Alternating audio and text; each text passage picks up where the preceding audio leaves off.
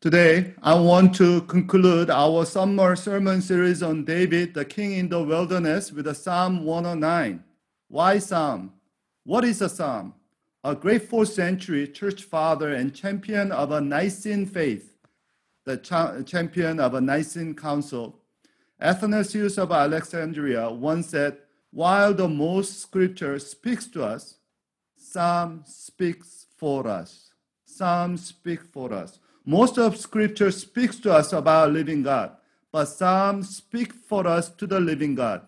They give us the words and images with which to express the living pulse of our hearts before the Redeemer of our hearts. David wrote many Psalms, 73 Psalms, almost half of the book of Psalms, and we can hear his heart through the Psalm. Through Psalms, we can see the heart of man after God's heart. By heart, I don't mean a pious, sanctimonious, romantic spirituality, but rather a personal, serious, raw, and rugged spirituality. That's why we read Psalm 57 at the beginning of a series. Do you remember David's cry and resolution as he began his fugitive life in the wilderness at the cave of Adullam? That awake my soul, awake a harp and lyre, and I will awake the dawn. I want to end this summer series, study series on David, with another psalm, like the other uh, bookend. I find these two psalms to be fitting bookends, or inclusio, on the study on the life of David in the wilderness. Now, why Psalm 109? Psalm 109 is what biblical scholars call imprecatory psalm. Imprecatory psalms. To imprecate, imprecate means to invoke malediction, not benediction, malediction. To invoke, uh, to imprecate means to pray for curses. So imprecatory psalm is a cursing psalm. The book of Psalms have several kinds of psalms, such as a lament, lament psalm, praise psalm, thanksgiving psalm, royal psalm, and wisdom psalm. Imprecatory psalms are unique even in the book of Psalms. Since this is my first time to preach on imprecatory psalm, and I don't have a plan to preach on another imprecatory psalm in the future, let me tell you an important fact about the imprecatory psalm. There are 21 imprecatory psalms and all of them were written by one person. Guess who? Imprecatory Psalms all were written by David. That means 28% of David's Psalm, about one third of his Psalms, are cursing Psalms. Are you surprised? I was at first. Then I realized that being a man after God's heart was not easy like a Psalm 23, the cozy romantic journey. But actually, it involves a conflicted, competitive, and risky life. Actually, even in Psalm 23, David mentions God spreading the uh, victory banquet in front of his uh, enemies. So it actually implies a, a battle and conflict in Psalm 23. David's journey with God as a man after God's heart involved many fierce battles with many relational challenges, emotional scars, and spiritual outcries. Here we must reckon with the fact that all faithful people of God in both Old Testament and New Testament, such as David and Paul, they lived life fiercely and fought the good fight and shed their tears and sweats and blood. Through all, they didn't become bitter, but they became better. So now, let us let me read a Psalm 109, and uh, I want you to feel the intensity of a Psalm 109. 109. My God, whom I praise, do not remain silent. For people who are wicked and deceitful have opened their mouth against me. They have spoken against me with lying tongues. With the words of hatred, they surround me. They speak, they attack me without cause. In return for my friendship, they accuse me, but I am a man of a prayer. They repay me evil for good and hatred for my friendship. Appoint someone able to oppose my enemy. Let an accuser stand at his right hand. When he is t- tried, let him be found guilty, and may his prayers condemn him. May his days be few. May another take his place of leadership. May his children be fatherless and his wife a widow. May his children be wandering beggars. May they be driven from their ruined homes. May a creditor seize all he has. May strangers plunder fruit of his labor. May no one extend kindness to him or take pity on his fatherless children. May his descendant be cut off, their names blotted out from the next generation. May the iniquity of his fathers be remembered before the Lord. May sins of his mothers never be blotted out. May the sins or their sins always remain before the Lord that he may blot out their name from the earth. For he never thought of doing kindness, but hounded to death the poor, the needy, and the brokenhearted. He loved to pronounce a curse. May it come back on him.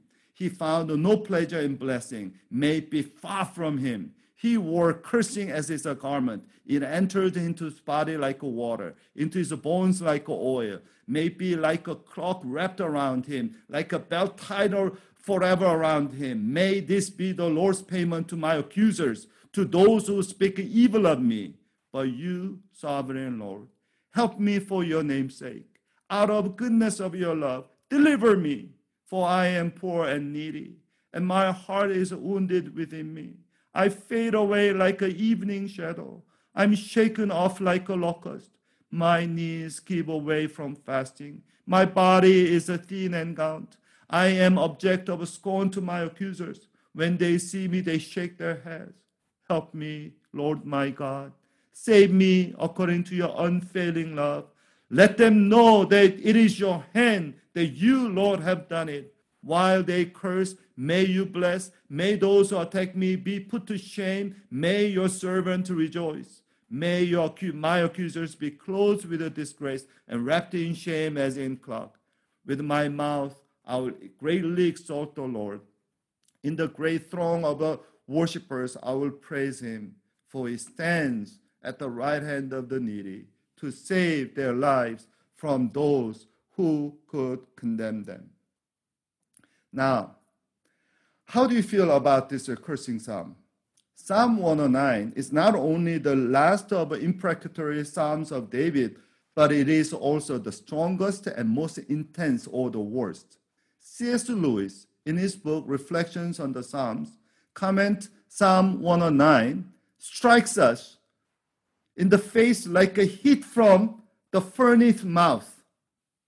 Definitely, this accursing psalm rubs against our civilized ethos, especially Christian sensibilities. Many of us here now wonder didn't Jesus command us to love our enemies and forgive our persecutors? I want us to know that imprecation is actually related to intercession. Imprecation and intercession are closely related. Loving God has a fear side of a hating evil. Psalm 109 gives us three important realization about loving God with all our seriousness and sharpness. So here we need to ask three questions. First question is who and why did David curse? Second question is what did he curse? Third question, what did he do after cursing? So first question, who did David curse and why? Look at the verse of uh, 2 and 5. People who are wicked and deceitful have opened their mouths against me. They spoken against me with the lying tongues, with the words of hatred. They surround me. They attack me without cause. In return for my friendship, they accuse me. But I am a man of prayer. They repay me evil for good and hatred for my friendship. According to David, his enemies attacked him without cause. They returned his friendship with a false accusation. They repaid his good with the evil, his friendship with a hatred. Repaying good for evil, it was a well-known biblical expression of a treachery to betray and destroy covenantal relationship. Here, one thing we need to notice about David's enemies is that their weapon of choice was words. Their weapon of choice was word. They, David said, verse 2, they opened their mouths against me, spoken against me, with the words of hatred they surround me. And then later in verse 20, again, David said, Those who speak ill of me. David cursed those who maliciously spoke against him, falsely spoke about him, and stabbed him with the lies and hateful words. Here we must recognize the words can do a great deal of damages. People say sticks and stones may break my bones, but words will never hurt me. Absolutely wrong. Broken bones can be healed and reconnected, but hearts pierced by words take a long time to heal. Often it's a painful memory lasts for life. Here, David's anger and hurt over damaging tongues of his enemies should warn all of us in this pandemic. As we are closely quartered with each other, we need to watch out our mouth and words. Let us watch out not only for virus infection, but our verbal malfunction. Let me repeat that. Let us watch out for our verbal malfunction. Let us remember and repeat the three safe healing words to each other every day during the pandemic. That's which are thank you, I'm sorry, and I love you. Now, if somebody next to you turn and then say, thank you, I'm sorry, and I love you. Now, David described evil of his enemy not only once in the verse 2 and 5, but again in verse 16 and 18. He said, He never thought of doing a, a kindness, but hounded death to the poor, the needy and brokenhearted. He loved to pronounce a curse. He found no pleasure in blessing. He wore cursing as a garment or clothing, and the cursing enters his body like a water into his bones like oil. They are simply evil and selfish without shame and end. They never entertain any kind thought or compassion for the needy, but they enjoyed exploiting the poor and torturing the needy. They love cursing others and hate blessing others. They are hopelessly attached to evil. Like they, the cursing is their clothes. They wore cursing as their garment. That means they never took off evil. Now, listen to me very carefully. It is a right to desire the punishment and banishment of evil people, and triumph of good people, and rescue of poor and needy. Of course, as a Christian, we pray those who are doing wrong might repent of their sin and find their forgiveness through Christ. But if they reject God's grace and persist in doing harms to others, the only right thing is to desire their destruction and punishment. Isn't that what we did with Al Qaeda and ISIS? 19 years ago, we saw the face of evil on 9 11 when civilian planes were used as a weapons of choice by terrorists. When ISIS killed innocent people with their perverted religious convictions, we don't just pray for them and ask God to you know, bless them and forgive them. We cry out for God's judgment and call on God's quick and complete destruction on them. If you live in North Korea, Syria, or Venezuela, you see the indescribable suffering of innocent by the evil people, you will pray for imprecation as a part of your intercession. My brother in Venezuela knows a godly missionary pastor whose whole life has been devoted to Venezuelan people and God's kingdom. In one lunch conversation, this godly pastor told my brother, Manuel, it's perfectly okay for us to pray that God just get rid of Maduro and all his evil cronies with whatever means necessary. It is biblical to pray for destruction of evil and the end the terror for the innocent. Yes, if you know a little bit about Venezuela, you know, people don't know how many innocent people were actually killed. You know, people did an uprising and it was a, it was a crushed. Maduro used as you know evilly. He used a collect colectivos in Spanish. He used the uh, he basically hired the gangs in slum and then killed many many people, many many young people who opposed the government, and they just made it as a criminal you know record. It just is just a, you know a neighbor crimes. It's not neighbor crime. It was a political assassination of so many people. When you confront a horror of evil, we must do the prayer of imprecation. So first thing we need to do is to confront the horror of evil with a prayer of imprecation or curse. Throughout the history, Jewish people love to pray Psalm 109 whenever they, they encounter the evil perpetrators. During the horrible persecution of Antiochus Epiphanes IV in the second century before Christ, who killed many faithful Jews and desecrated temple of Jerusalem with the blood of a pig sacrificed to the Zeus, his god, every Jewish synagogue and every Jewish home prayed Psalm 109 against this Seleucid king who wanted to convert Israel into Hellenistic uh, uh, kingdom. Did you know Psalm 109 is also quoted in a very important occasion in the New Testament? When you look at the Acts 120, Peter said, It is written in the book of Psalm they may his place, that means Judah's place, be deserted, and let, it, let there be no one to dwell in it. He quoted the Psalm 69. And then he quoted Psalm 109, that may another take his place of leadership. That word is a direct quote of Psalm 109.8. May his days be few, may another take his place of leadership.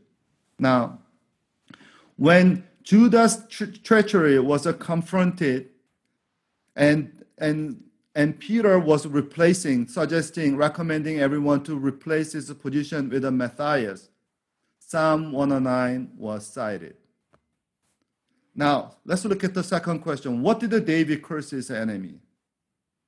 David did not simply curse them, but he cursed them so much, so thoroughly, not little, but a long litany of curses was pronounced in 10 verses. Look at the verse 10, uh, verse 6. Appoint someone evil to oppose my enemy. Let an accuser stand at his right hand. Literally, the word accuser is a Satan. David curses the enemy to fall into the hands of a Satan. You know, this verse made me laugh hard throughout the week because it shows that David's a punky rascal imagination against his evil enemies. Usually, defense lawyer or trusted advisor stands at your right hand. Imagine Satan as your defense attorney. Defending guilty or innocent is something Satan can't and doesn't do. The only thing Satan loves to do and is good at is accusing don't you remember the story of Job that he loved to accuse even the innocent and righteous? If Satan is your defense attorney, game is over. You will find the DA is kinder than your defense attorney. Look at the verse 7. When he is tried, let him be uh, found guilty. May his prayers condemn him. May his days are few, and may another take his place of leadership. May his children be fatherless, his wife widow. May his children be wandering beggars. May they be driven from their ruined homes. May the creditor seize all he has. That means send, send the uh, collector to take everything from him. May stranger plunder the fruit of his labor. May no one extend kindness to him or take a pity on his fatherless children. May his descendant be cut off, their names be blotted out from the next generation. May the iniquities of his fathers be remembered before the Lord. May sins of his mother never be blotted out. May their sin always remain before God. And that God may blot out not their sin, but their name from the earth. Look at here. David curses enemy to lose his job, have a short span of life, become bankrupt, his children to become orphans and beggars, eventually his descendant to decrease and cease to exist, his parents to be condemned and never be forgiven, entire family to be forgotten forever. Commentator says that what David cursed here was a complete ruin of his enemy. And there was no realm of his enemy's life spared from David's imprecations. What David cursed was so complete, so overwhelming that some biblical scholars say that these curses were not actually David's words. These are the words of the enemies against David, which David just quoted. Noting that David used the plural to describe his enemies in the first section, and here he switched the singular pronoun he, some scholars argue that David was not cursing mercilessly, but simply citing the evil words of his enemy. That's why some English translation, such as a New Living Translation and Contemporary English uh, Version, if you see, okay, they say they added this word. They say, and then quote, get an evil person to turn against him and send the accuser to bring him to trial. And contemporary English version also said, My enemy said, and then quote. Now, I investigated this view for two precious days of this week and concluded the majority of the translations are right when they didn't add they say, because the Hebrew text doesn't have they say. It imp- actually Hebrew text implies a smooth flow between the sections. Now look at me. I think these biblical scholars and their view was influenced by their discomfort about David's crude, total honesty. And I believe that's a precise point of imprecatory psalms or cursing psalms. Through cursing psalm, God wants us to confess our heart to Him with a total honesty. That's a second important point not only com- confront the horror of evil, confess our heart, our honest feeling completely, totally to God. You know, the most important thing in prayer is honesty. Honesty is the key in any authentic relationship, let alone our communication with the living God. Through example of David who poured out his raw emotion to God, God calls us to bring it all to him because He can handle our burdens and our hurt. Eugene Peterson makes the point best in his book, Answering God. It is easy to be honest before God with our hallelujahs. It is somewhat more difficult to be honest in our heart. It is nearly impossible to be honest before God in dark emotions of hate. So we commonly suppress our negative emotions or when we do express them, we do it far from the presence, or what we think is a presence of God, ashamed or embarrassed to be seen in this accursed stained overalls. But when we pray Psalms, the classic prayers of God's people, we find that will not do. We must pray who we really actually are, not who we think we should be.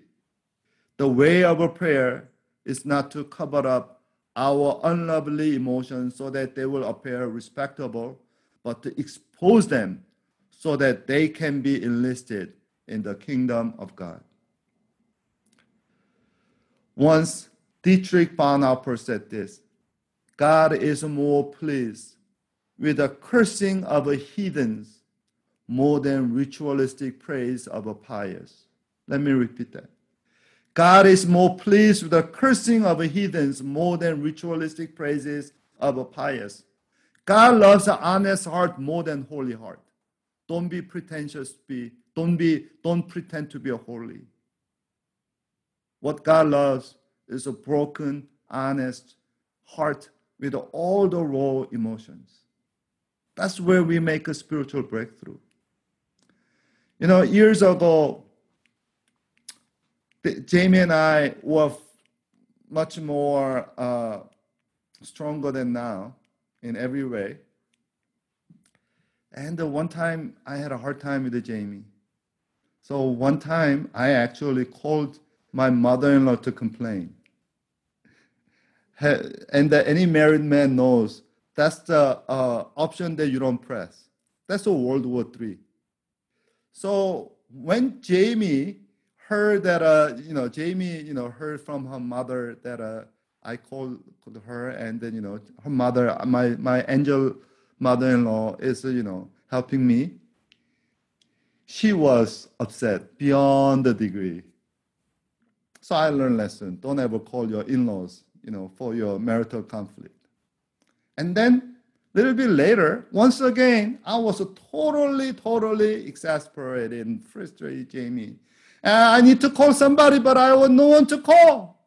So guess what? I came down to pray again. And then I, I screamed inside, Holy Spirit, help me.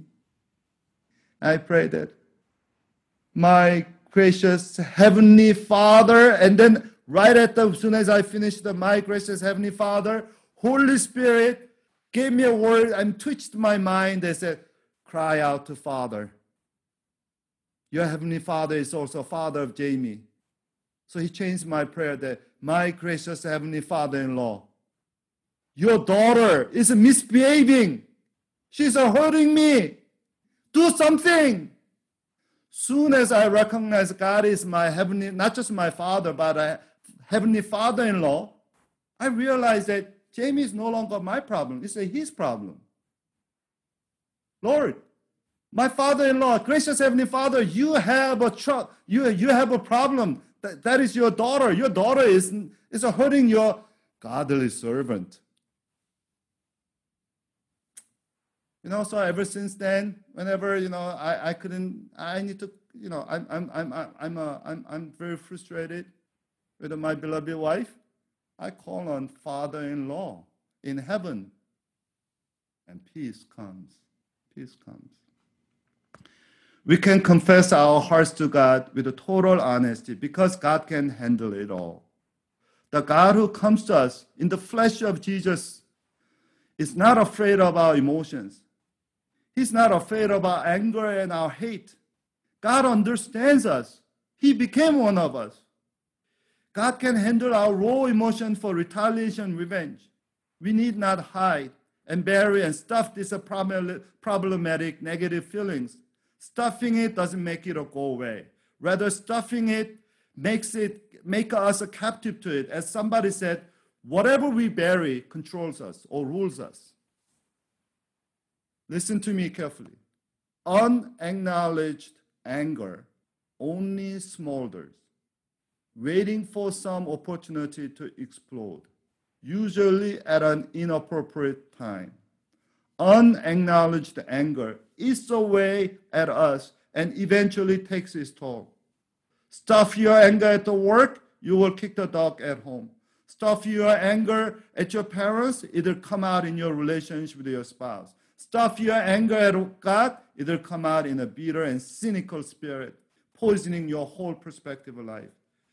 This Psalm 109 frees us to acknowledge that we are angry and we want revenge and God can handle it and God tell us to bring it on. And Psalm frees us to express it all to loving God. You know, this pandemic, as this pandemic goes on longer than we expect, and we will feel more frustrated and fearful than before ever, especially in this coming, you know, cold season.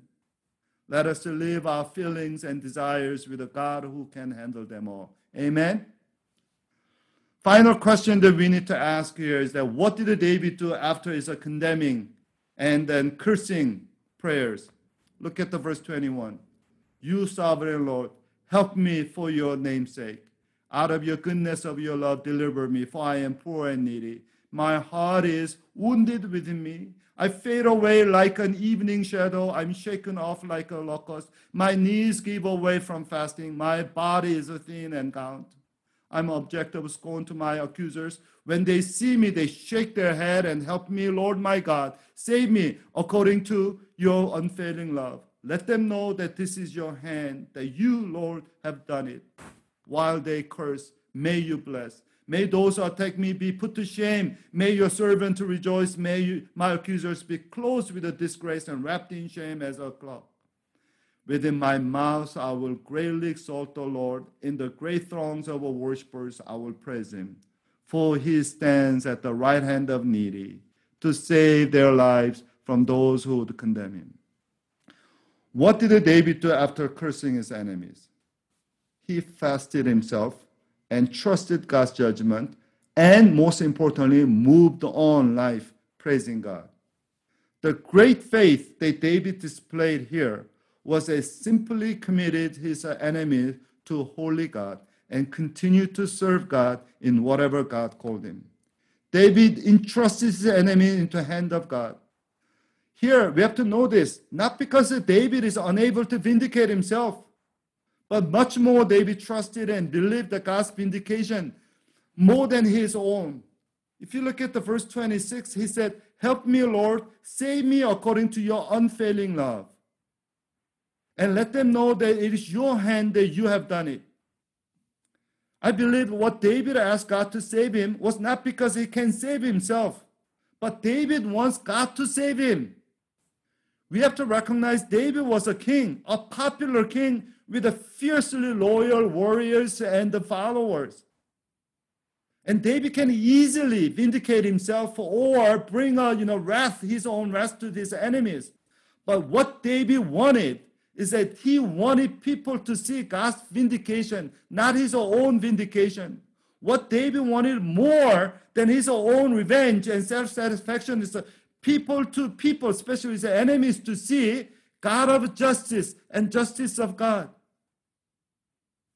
As Walter Brueggemann said, the Yahweh, the living God, is not soft romantic God who only tolerate and forgive, but the one who takes this seriously his own rule and well-being of his covenant partners. The raw speech of a race can be submitted to the Yahweh because there is a reason for confidence that Yahweh takes it seriously and will act.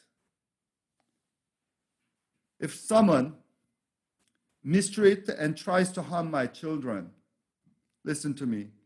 I will not rest until full justice is done. Wouldn't you? Imagine how much more our Heavenly Father will avenge for His beloved children for whom He did not spare anything, even the life of our His own only begotten Son. You know, last verse in Psalm 109 contrasted David's uh, commitment to God with his curse to, for his enemy. Earlier, verse 6, David said, Let the Satan stand on your right hand. And this last verse, verse 31 Lord, you stand at the right hand of the needy and save their life from those who condemn them. And then earlier, verse 22, David said, I am the needy. I am poor and needy, and my heart is wounded. What David wanted was not just a victory over his enemy, you know what David wanted most in his life? It's the victory of God. David said, I don't, want, it's not that he want, you know, what David want to say is that not I triumph, but I want God to triumph in my life. Lord, I want people to see not my success, but your success in my life. I want people to see you, not me. That's what David is crying out. That's what he's holding on to. That is where his focus is. You know, later in Psalm 27 4, David said, One thing I ask for the Lord, this only one thing that I seek is that I will dwell in the house of the Lord all days of my life. What really satisfies us is God and His strong presence in our heart. Dear Forest, in our anniversary, what do we want to achieve? Why we gather together as a church? Do we want to be another successful suburban church in Dallas? That's not what I signed up for. I signed up the people to see God through us. When they see for us, when they come to our house, individual house churches, and when they meet indiv- individual members of a Forest, I want people to see God, not us. Yes, we cannot separate from that, but I want to see God's presence and God's success and God's glory, not a much more than actually in spite of our growth and success and glory. Let us remember It is God we are after because only God can satisfy us. Let us remember we are in God's heart and Holy Spirit dwells in us. Let's pray.